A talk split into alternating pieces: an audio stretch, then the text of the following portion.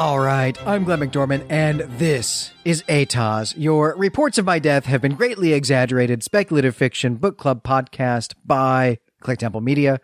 This episode, we're talking about The Hour of the Dragon by Robert E. Howard. This one was chosen by our Patreon supporters in a poll that pitted it against two other sword and sorcery books. These were The Tritonian Ring by L. Sprague de Camp and Bloodstone by Karl Edward Wagner. Now, The Hour of the Dragon is a Conan novel. It's the only Conan novel, though Howard did write some fairly substantial Conan novellas as well. But this was never actually published as a book in Howard's tragically short lifetime. Uh, rather, it was serialized in the great magazine Weird Tales over a period of five months at the end of 1935 and at the beginning of 1936 but I've read it in The Bloody Crown of Conan, which is part of the Del Rey series that collects everything that Robert E. Howard wrote and uh, collects them in their original unedited versions. It's a really great series, and I, I highly recommend it.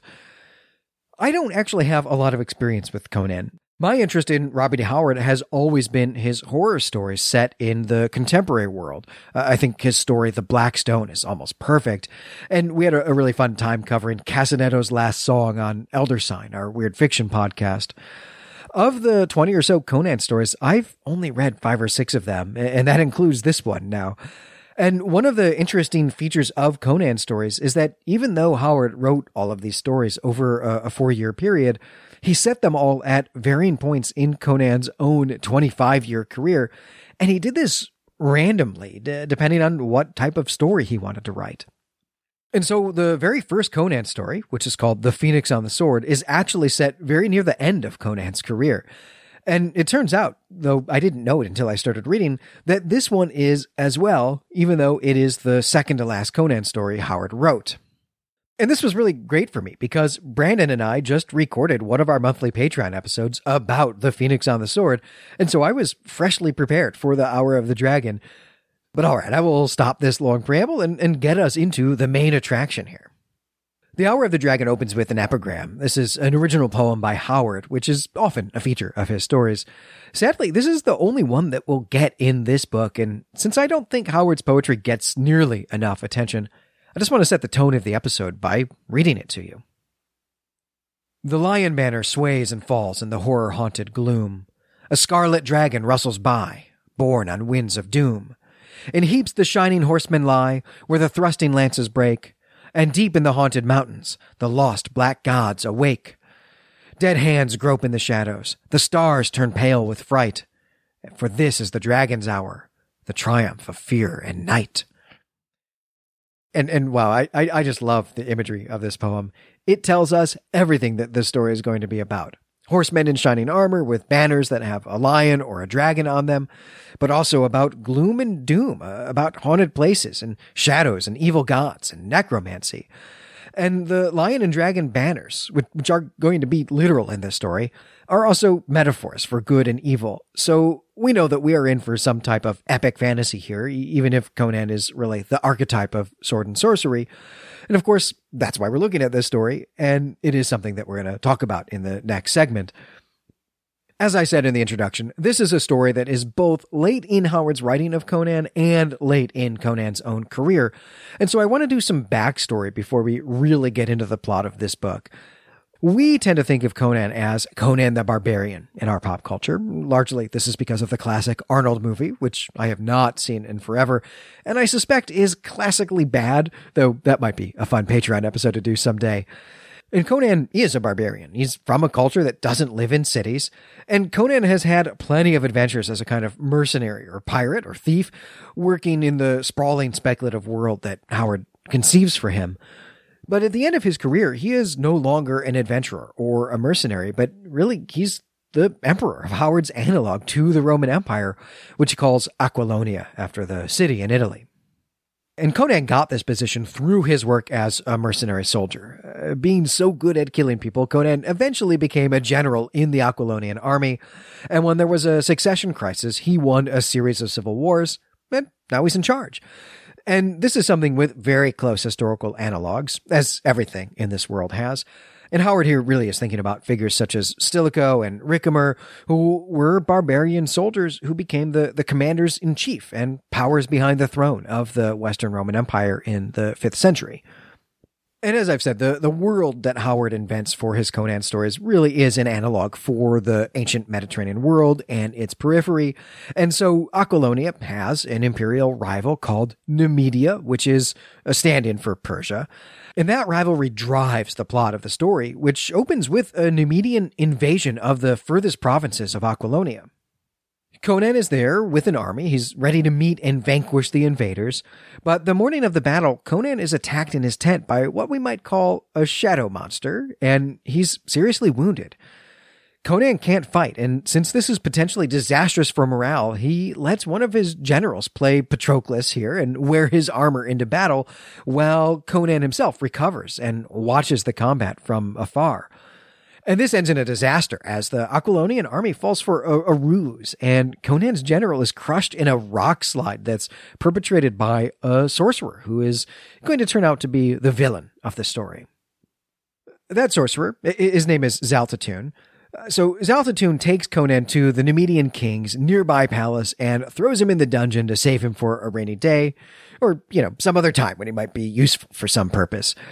Conan is not going to stay in that dungeon for long, of course, and it's really just a question of how he's going to escape. In this case, it's not really through any agency of his own, uh, because he's helped out by a sex slave in the Nemedian king's harem. This woman had seen Conan once before when he was here on a state visit, and she's been in love with him ever since. And so when she hears that Conan is in the dungeon, she steals a key from the guard and goes down there to help him escape. And if you've read any Sword and Sorcery before, I think you would expect here that the idea is that she'll go with him and be his kind of sexy companion on his upcoming adventures. But that is actually not the case. She here she just gives him the key and he goes out a, a, different door. But even with this key, Conan still has to do some sneaking through the palace tunnels where he kills a gray ape, which Howard describes as one of the grisly man-eaters from the forests that wave on the mountainous eastern shores of the Sea of Vilayet. Half mythical and altogether horrible, these apes were the goblins of Hyborian legendary, and were in reality ogres of the natural world, cannibals and murderers of the nighted forests. And I love this description. It is totally out of proportion to the type of obstacle that the great ape is. But this is really such a hallmark of Howard's wonderful prose. And we'll talk about that later on. But all right, from here, Conan has a series of adventures getting out of Nemedia. Uh, this includes killing an elite soldier to take his horse. He escapes a spy bird, and he has to climb some rough terrain. But fortunately, he's not actually too far from the border, and so he's able to slip into Aquilonia, where people are willing to help him. The first of these people is an old woman with a pet wolf who can do some magic and knows some stuff about the world. And foremost, she knows that Aquilonia is in bad shape, uh, especially the capital city, and she's even able to show this to Conan through her magic. And so what's at stake is not merely that Conan needed to escape to get back to his land, but that his land itself is under the murdery occupation of a hostile army. And what's even worse is that at the head of this army is a native Aquilonian, someone with a, a, family connection to the previous regime, the, the one that was replaced by Conan. And so this guy has a score to settle against his homeland for choosing Conan instead of him. And we're going to see this in action in a few different ways. Uh, first, Conan, who is still making his way to the capital, comes to the estate of a, member of the provincial elite. Uh, this is someone Conan knows personally. And the place is a wreck. This guy's estate is a, a wreck because of the usurper's heavy taxation. In the capital, when Conan gets there, things are even worse, as Nemedian soldiers are actively executing Aquilonians on the orders of the usurper, who is interested in vengeance, uh, and, and also he's interested in taking people's property, but he's not interested in being a good ruler of Aquilonia. Now that he's in the capital, Conan encounters a priest of a small and unpopular religion devoted to Asura, and this priest knows the only way that Conan can free Aquilonia from this foreign oppression. Because it turns out that Xaltotun isn't just any sorcerer. No, in fact, Xaltotun has actually been dead for 3,000 years and has been resurrected. 3,000 years ago, Xaltotun was the ruler of Acheron as an evil sorcerer and also as a devotee of the evil god Set. And his downfall was itself only the product of some seriously epic stuff that, uh, it seems to me at least, Howard intended to write as its own story at some point. And so now, somehow, Xaltotun has been resurrected and is the power behind the throne in Nemedia. And this is a problem for the entire world because, of course, his ambition will be conquest and subjugation and subservience. Merely defeating the Nemedian army in battle, then, is not going to be enough to save Aquilonia. But Xaltotun, it turns out, cannot be defeated without a magical object called the Heart of Ahriman. And that's all been the first part of the book. And so now the middle part of the book is going to be Conan's quest for this object, his quest for the heart of Ahriman. Unfortunately, he has already encountered it, though he didn't know it at the time. Back when he was making his escape from the dungeon in Nemedia, he overheard the Nemedian king sending a servant on an errand to throw the heart of Ahriman into the ocean. And so now all Conan has to do is intercept this guy. Now, of course, it, it can't actually be that simple, and Conan quickly discovers that the Nemedian servant has been killed and the heart of Ahriman has been taken by bandits. And even when Conan catches up to them, the object eludes him and he has to follow it through several more locations. We meet some pirates, and Conan is enslaved and made to row a galley until he leads a slave uprising on this ship. And then he ends up in the land of Stygia, which is a, a stand in for Egypt and this is where the longest part of the quest storyline takes place. The heart of Ahriman's been taken by a priest of Set, and, and Set is the, the chief god in this version of ancient Egypt. As Conan is following this priest down some city streets, he encounters a religious ritual in which a gigantic serpent of Set is let out of the temple to prowl the streets and eat whoever it wants. It's a, it's a big python that's uh, going to eat somebody. And all the Stygians bow down to the snake because it is sacred to their god, and they simply accept that they may be chosen for a meal. But not Conan. Conan kills the serpent before he sneaks into the temple, where he kills a priest and steals his clothes so that he can now walk around in disguise. And the priest with the heart of Ahriman is not here in this temple, but Conan learns that he's nearby, hanging out in a, a giant pyramid, and so he makes his way there. And inside the pyramid, Conan encounters a beautiful woman who super wants to make out with him, but who turns out to be a mummy who is only interested in stealing his life force so that she can continue to exist as a, a real person. And if you're thinking that this sounds like the exact plot of the Buffy the Vampire Slayer episode Inca Mummy Girl, well, yeah, it is. Conan runs away from this immortal princess mummy and then figures out where the priest with the heart of Ahriman is. But it turns out that Conan is not the only one looking for the heart. Uh, there are some magical servants of Xaltotun who have tracked it here as well. And Conan watches a brawl between these magical servants of Xaltotun and the priests, and then he comes in at the end to kill the last of Xaltotun's people and take the heart of Ahriman for himself. And so, now that Conan has the magical object of his quest, it is time to resolve the plot by killing Xaltotun and liberating Aquilonia, which means it's time for a showdown. And this proceeds exactly as you would expect, but also in, I think, quite a satisfying manner. There are really three different bad guys in this story. There's the Aquilonian usurper, who has tormented his own people. There's the king of Nemedia, and then there is Xaltotun. And each of them is dealt with separately and, and dealt with by the thematically appropriate people. The Aquilonian usurper, for example, is lured away with an army of his own and then trapped in a, a, magical fog in some hills, and he's defeated by native Aquilonians whom he dispossessed. And then there is a, a full on battle between the armies of Aquilonia and Nemedia. And then while this is going on, Xaltotun is preparing a human sacrifice that will sorcerously tip the scales of this battle in favor of Nemedia. But he's defeated by the Heart of Ahriman. And at the same time, Conan's forces win the battle.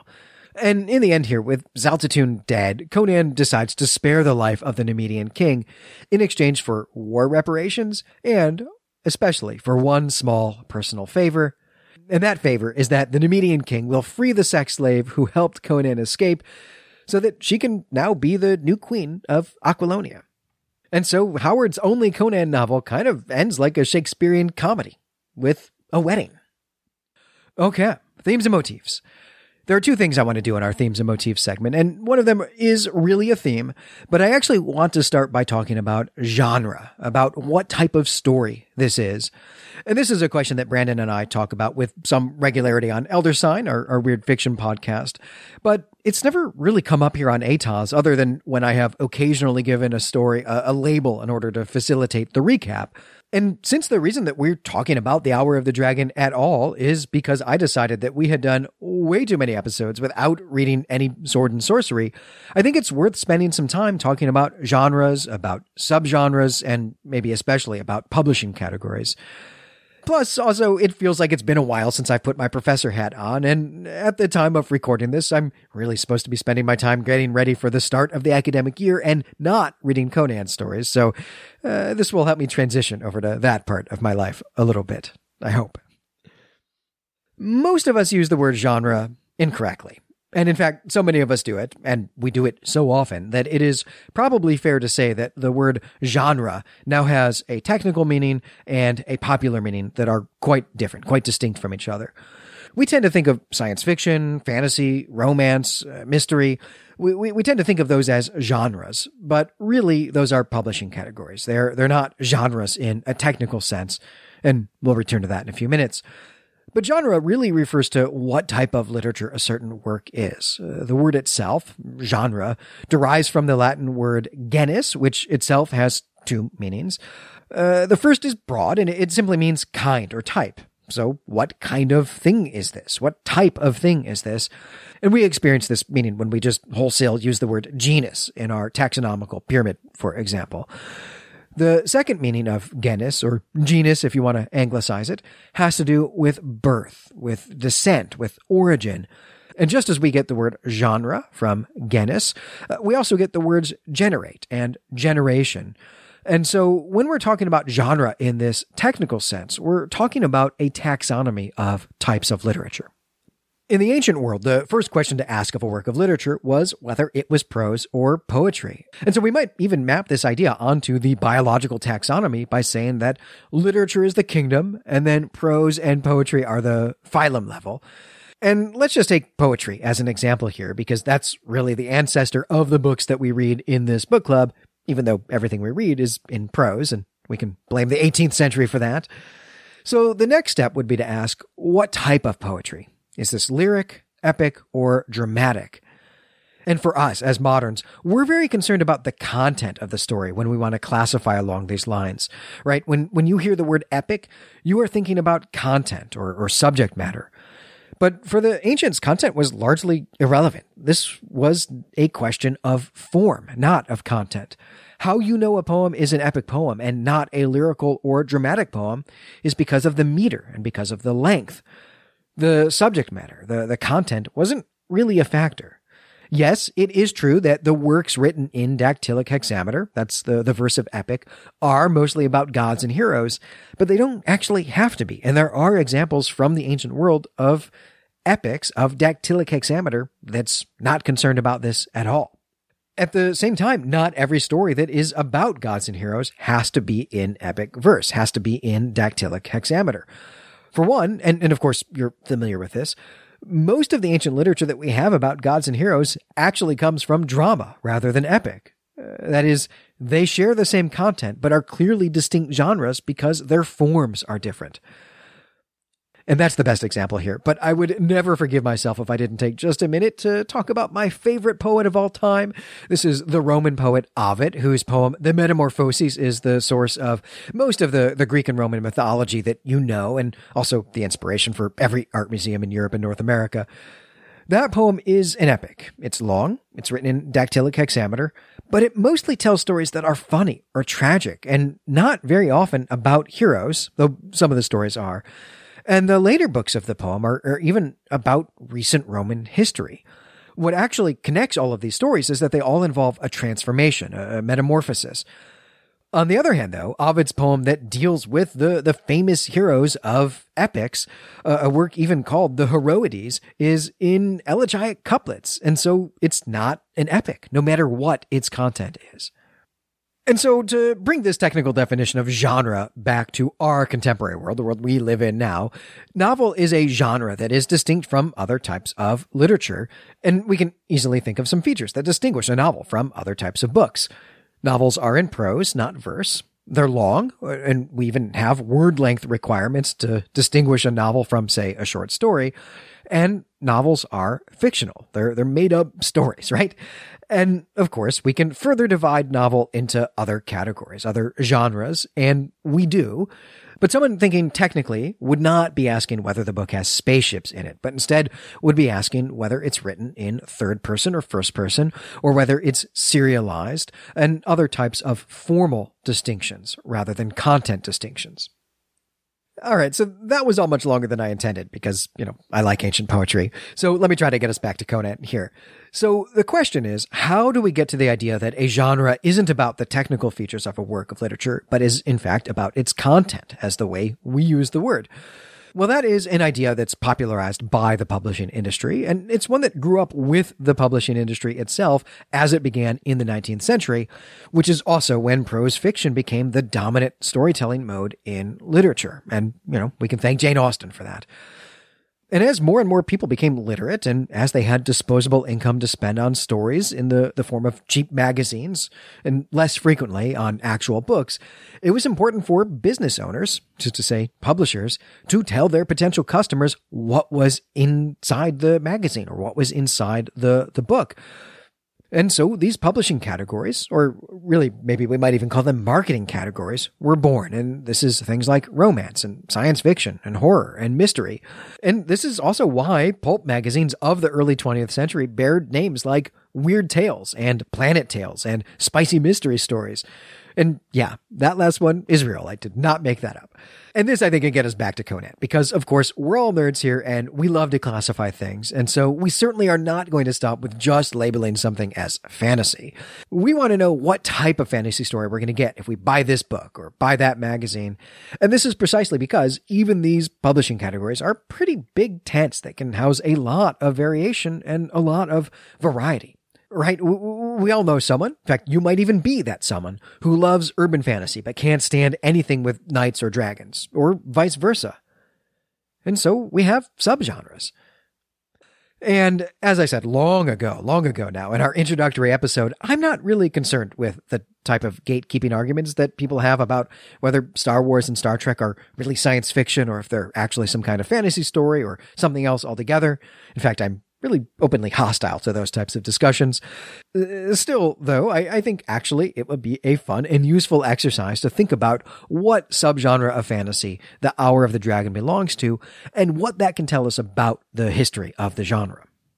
Okay, so as I've said a few times already, we're all here right now because I wanted to read some sword and sorcery.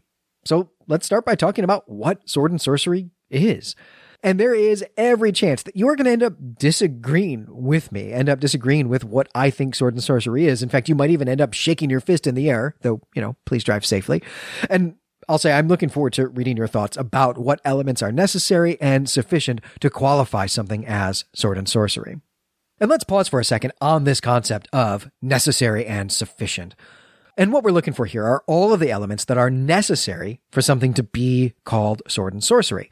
The two, three, five things a story has to have to count as sword and sorcery. Uh, without even just one of them, it won't count and will have to be classified as something else. That's the necessary part. The sufficient part asks us which elements are enough to qualify a story as sword and sorcery. And, and this is really important when we're talking about different flavors of sword and sorcery, and maybe even more so when we're blending subgenres. All right, but before we start making our list of what's necessary and sufficient here, what the criteria are, let's take a look at the origins of this phrase, sword and sorcery. It originated 30 years after Howard invented Conan, right? It's not a phrase, not a term that Howard himself used, and it actually comes from Fritz Leiber, who was in conversation with Michael Moorcock about what they should call their subgenre of fantasy. And both of them agreed that Howard was the, the common point of origin for them, that they were writing the way Howard did. They were telling the types of stories that Howard did. And the idea behind sword and sorcery here was to distinguish it from historical fiction, which was often called cloak and sword. And the idea here is that even though both types of stories take place in pre-modern cultures without guns, but with sophisticated metalworking. One of them has elements of the magical or supernatural, and the other doesn't.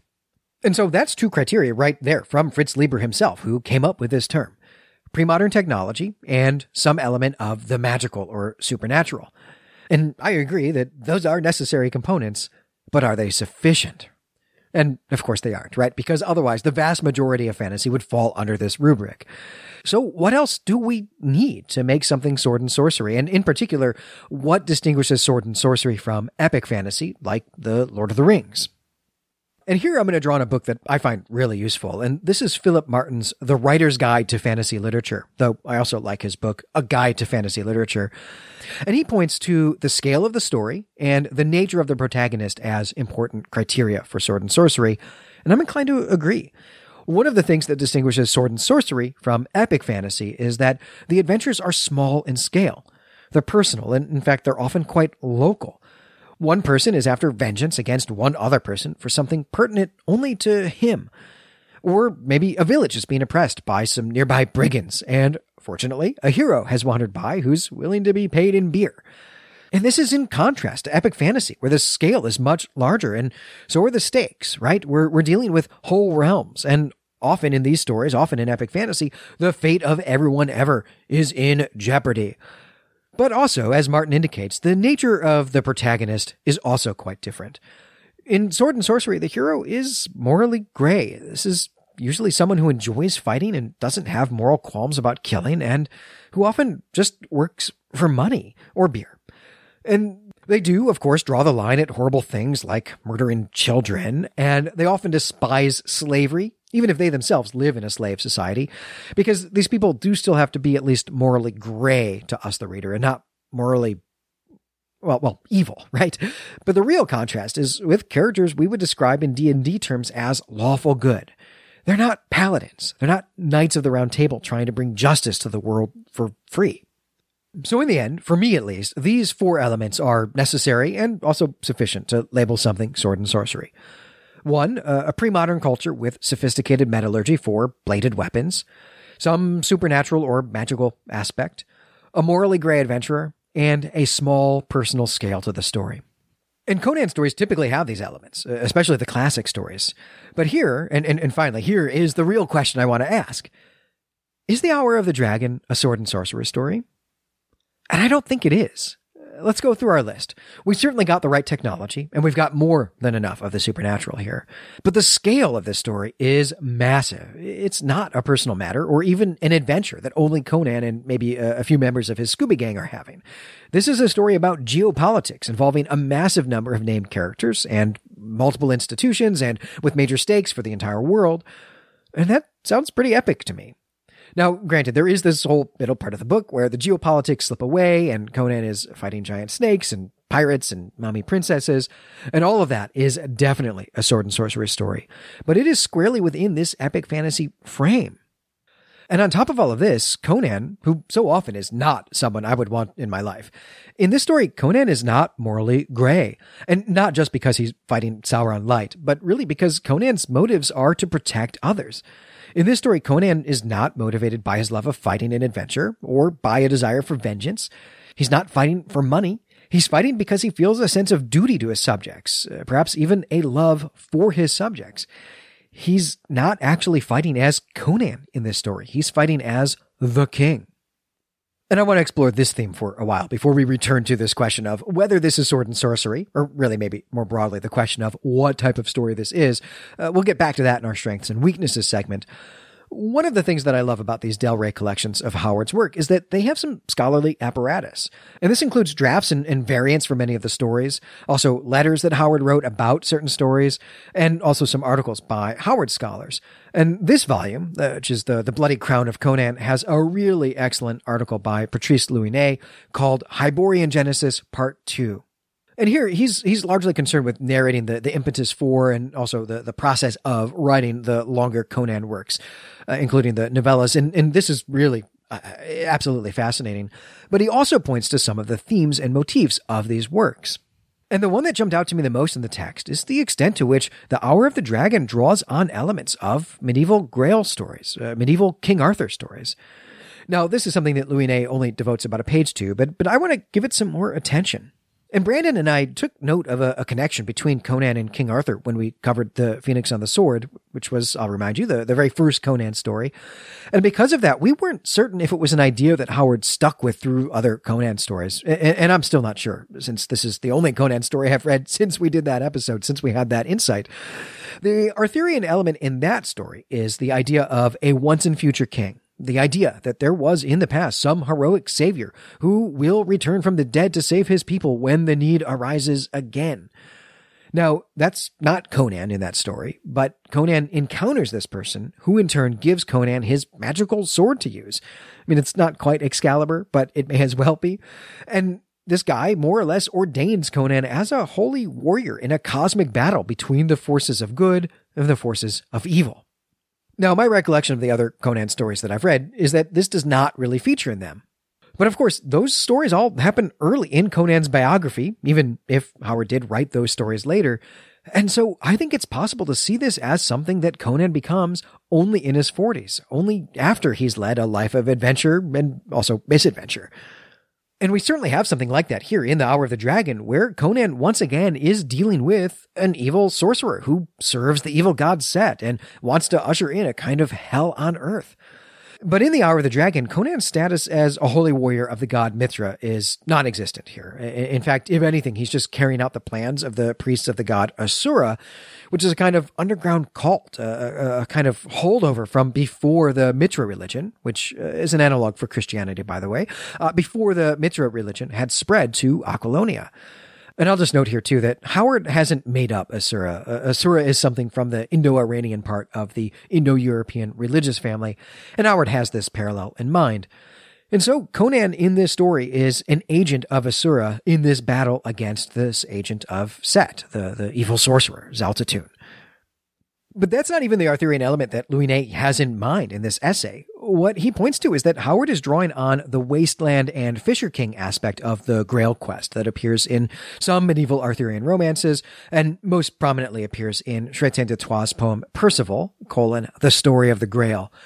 And what this story is all about is the relationship between the virtue of the king and the prosperity of the land he rules. And in these stories, the, the Fisher King is magically wounded, and as a result of this magical wound, his realm is also wounded. And the only way that the land can be healed is if the king is healed, and the king can only be healed by the Grail. And this is all over the Hour of the Dragon. The witch Conan encounters when he returns to Aquilonia essentially just lays it out for him. And, and here's what she tells him Find the heart of your kingdom there lies your defeat and your power. You fight more than mortal man. You will not press the throne again unless you find the heart of your kingdom. And in this moment, Conan does not understand that she's talking about the heart of Ahriman, though he does remember this scene later and think about it in this context. But that's because she is also speaking metaphorically in this moment, Conan is still being motivated by a type of vengeance inertia. And it's not until he really understands the sickness that has befallen Aquilonia that he finds his true motivation in healing the land. You know, by going out and killing all the bad guys. And later, Conan expresses a real love of his adopted country when he's talking with his friend uh, uh about the shifting geopolitics now that Nemedia has been defeated.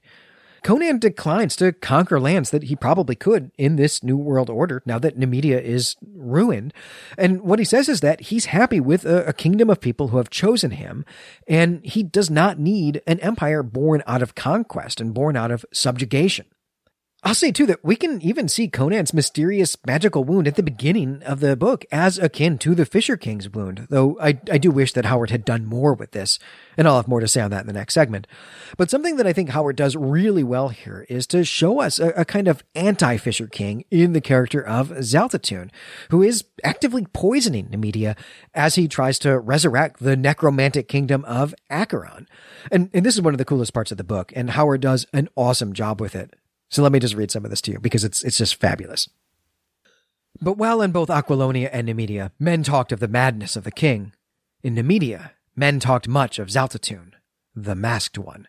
Yet few saw him on the streets of Belverus. Men said he spent much time in the hills, in curious conclaves with surviving remnants of an old race, dark, silent folk who claimed descent from an ancient kingdom. Men whispered of drums beating far up in the dreaming hills, of fires glowing in the darkness, and strange chantings borne on the winds, chantings and rituals forgotten centuries ago, except as meaningless formulas mumbled beside mountain hearths in villages whose inhabitants differed strangely from the people of the valleys. And here's another passage, just a, a page later. It's a, a, bit of dialogue spoken by a, a minor character whose name we don't need to know. You know little of his black powers. I have seen the very hills take on an alien and ancient aspect under the spell of his incantations. I have glimpsed, like shadows behind the realities, the dim shapes and outlines of valleys, forests, mountains, and lakes that are not as they are today, but as they were in that dim yesterday. Have even sensed, rather than glimpsed, the purple towers of forgotten Python, shimmering like figures of mist in the dark. And this type of stuff gives me goosebumps. And, and I think Howard has done something really masterful here with how he's playing with someone intentionally creating a mythical wasteland and, and dreaming of doing that to the entire world. Now, I don't believe that Howard was familiar with medieval literature. I, I don't think that he'd ever actually read any of de Troyes or, or Geoffrey of Monmouth, though maybe he did read some Malory, which would actually have been available in a modern English translation for him. But Malory doesn't actually have any of this Fisher King and Wasteland stuff in it. So, where I suspect, and I'm sure this could actually be demonstrated from Howard's uh, letters and maybe some of his other writings from drafts and so on, and if it hasn't already, then this will actually make for a great article for an academic journal. All right, so so where I think Howard got this idea is a pair of wildly popular books by Jessie Weston. Jessie Weston was an amateur folklorist and an armchair anthropologist in the UK during the, the first part of the 20th century.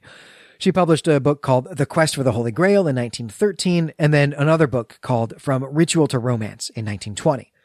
And it's this second book that was more important, and, and it was also a much bigger seller, and it's the one that I'm sure that Howard read. And, and frankly, I think Lovecraft read it as well, and I would not at all be surprised to learn that they wrote letters to each other about this book, but I don't know their correspondence. But anyway, the, the, the, main argument of From Ritual to Romance is that the Fisher King and Wasteland element of Arthurian romance is a holdover from a pre Christian, pre Roman, Indo European kingship ritual. And indeed, the, the, the, whole story of the Holy Grail itself is wrapped up in this, and it's not really a Christian idea. It just gets Christianized by medieval poets. And so the idea is that in Indo European prehistory, and hey, that's what Conan is explicitly, it's supposed to be Indo European prehistory, or really even pre Indo European. So, in Indo European prehistory, according to Weston, the mythical connection between the king and the land was a central part of political philosophy and even of cosmology, and it was the subject of religious ritual. And so it's no surprise that this shows up in Howard's fictional account of a good king in European prehistory, and also in his account of a bad king at the same time. Now, that's really all I want to say about this. But before we move on, I do want to plug a few things. And the first is that I've talked about some of this before when Brandon and I covered Arthur Machen's story Out of the Earth on Elder Sign, because it also deals with this, but it does so in the context of the First World War. I think it's an amazing story and I highly recommend it. And I would also really love to talk with people about comparing what Howard and Machen are doing. And the second thing I want to plug is that I've done an interview on Agnes, the late antique, medieval, and Byzantine podcast, uh, about the relationship that the Inklings, uh, that's people like Tolkien and Lewis, about the relationship that the Inklings had with Arthuriana, with the great scholar Sørina Higgins. And so I hope you'll check those out if you are interested in Arthur, if you're interested in the Grail story, the Grail quest, and especially if you're interested in the way that modern fantasists have drawn on that material. Okay, that was a lot. Maybe I did not need to ramble on about Ovid for 10 minutes, so I will keep our next segment short. And here I just want to talk about what I think is the major weakness of The Hour of the Dragon by returning to our discussion about genre, uh, about what kind of story this is. Now, I've said already that I think there is a sword and sorcery story here in the middle of this book that is otherwise an epic fantasy. And that's kind of a problem because it feels like two totally different books, one of which is not really a Conan story, at least not as we've grown to think about him when he's a barbarian adventurer rather than a Roman emperor. But I think that this is largely a problem because the book is too short and it's unbalanced. And some of this is demonstrably the result of how and why Howard wrote the book. Although it was published serially in Weird Tales over the course of five issues, Howard actually wrote this book because he thought that he had a handshake deal to have it published as a book, all of it bound between two covers in the UK. But he needed to work very quickly to get it to that publisher, uh, and not because there was any deadline, but because Howard lived paycheck to paycheck and he just didn't have the luxury of spending a year writing a novel on the gamble that he might get paid for it later. And Howard did what everyone else in the 1930s was doing to write novels. The writers, especially the magazine writers, tried to stitch together two or three short stories they'd already published and put in just enough new content to make the book seem entirely new. And in this case, the, the first part of the book, which is about 40% of the whole thing, uh, the first part of the book is a reworking of his story, The Scarlet Citadel. And this is fine. I enjoyed that part of the book. And I also enjoyed the second part of the book. The problem is that they felt like two stories that don't belong together, two stories that don't have anything to do with each other. And some of this is because this middle part is rushed. I mean, it's horribly rushed. Conan travels to half a dozen locations in the span of only about 30,000 words, and it's utterly dizzying. And none of it really jives with the earlier parts, and also none of it really jives with the resolution. And Howard goes to great lengths to give satisfaction to the dispossessed Aquilonians, and I, I did like that, but it undermines the seriousness of Conan's adventure to find the heart of Ahriman and it doesn't at all serve the idea that the heart of Ahriman is the heart of Conan's kingdom. And as I said, I, I, don't fault Howard for this. I mean, the guy needed to make a living. But if I could go back in time and talk FDR into making a universal basic income a part of the New Deal, uh, I would then, after that, go have a beer or two with Howard and talk to him about what to do with this book.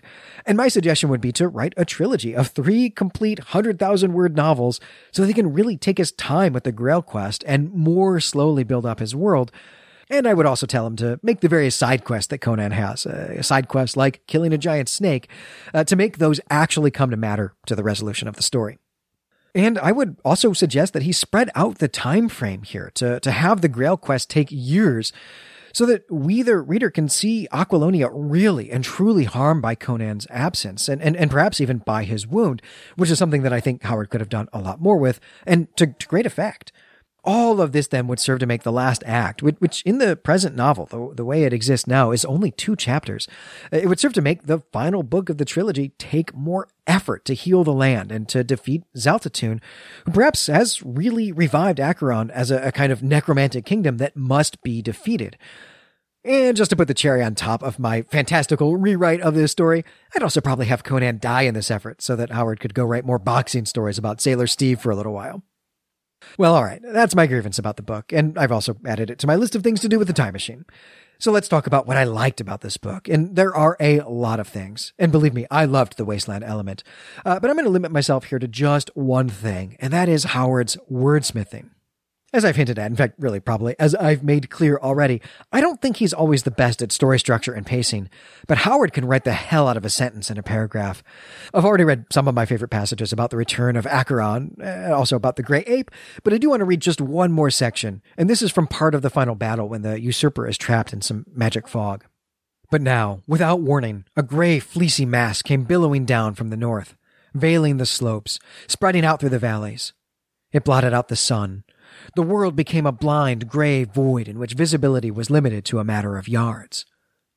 Somewhere ahead of them, a faint vibration began, the rhythmic rumble of a drum. The drum was silent. The fog was fading away. First, the crest of cliffs came in sight above gray clouds, tall and spectral. Lower and lower crawled the mists, shrinking, fading. And I just love this. I, I, hope you were able to hear all the alliteration, especially the heavy presence of V sounds in that first section. But I hope too that you could hear the drum and then hear the silence and feel the fog lifting. Uh, I, I, certainly do when I read this. It, it, all just comes alive for me. And I think this is the enduring legacy of Howard. And it's the, the reason Conan is still a living presence in our pop cultural landscape. But okay, I think that finally is going to bring my review to a close. Uh, this one went a lot longer than I'd intended. So I hope you'll visit the ATOS forum at claytemplemedia.com and, and talk with me about the themes and motifs and the strengths and weaknesses that I focused on. And I especially hope that you'll talk with me about the, the necessary and sufficient criteria for your definition of sword and sorcery. Eh, but also, let's talk about your favorite King Arthur stories. And I really hope you'll check out the other episodes I mentioned and join those conversations too. But all right, that is going to do it for this episode. I'm Glenn McDorman. You can find me and all our other creative projects at claytemplemedia.com. On Twitter, I'm at GL McDorman, and the network is at Clay Temple Media. And next time, we're going to be reading Doomsday Book by Connie Willis. This is another book chosen by our Patreon supporters, and it is also another book with some clear ties to the Middle Ages. Uh, so if you want to start some kind of betting pool about how long that episode will run, or maybe invent an ATOS drinking game, well, how could I blame you? But until next time, I hope you'll remember that if more of us valued food and cheer and song above hoarded gold, it would be a merrier world.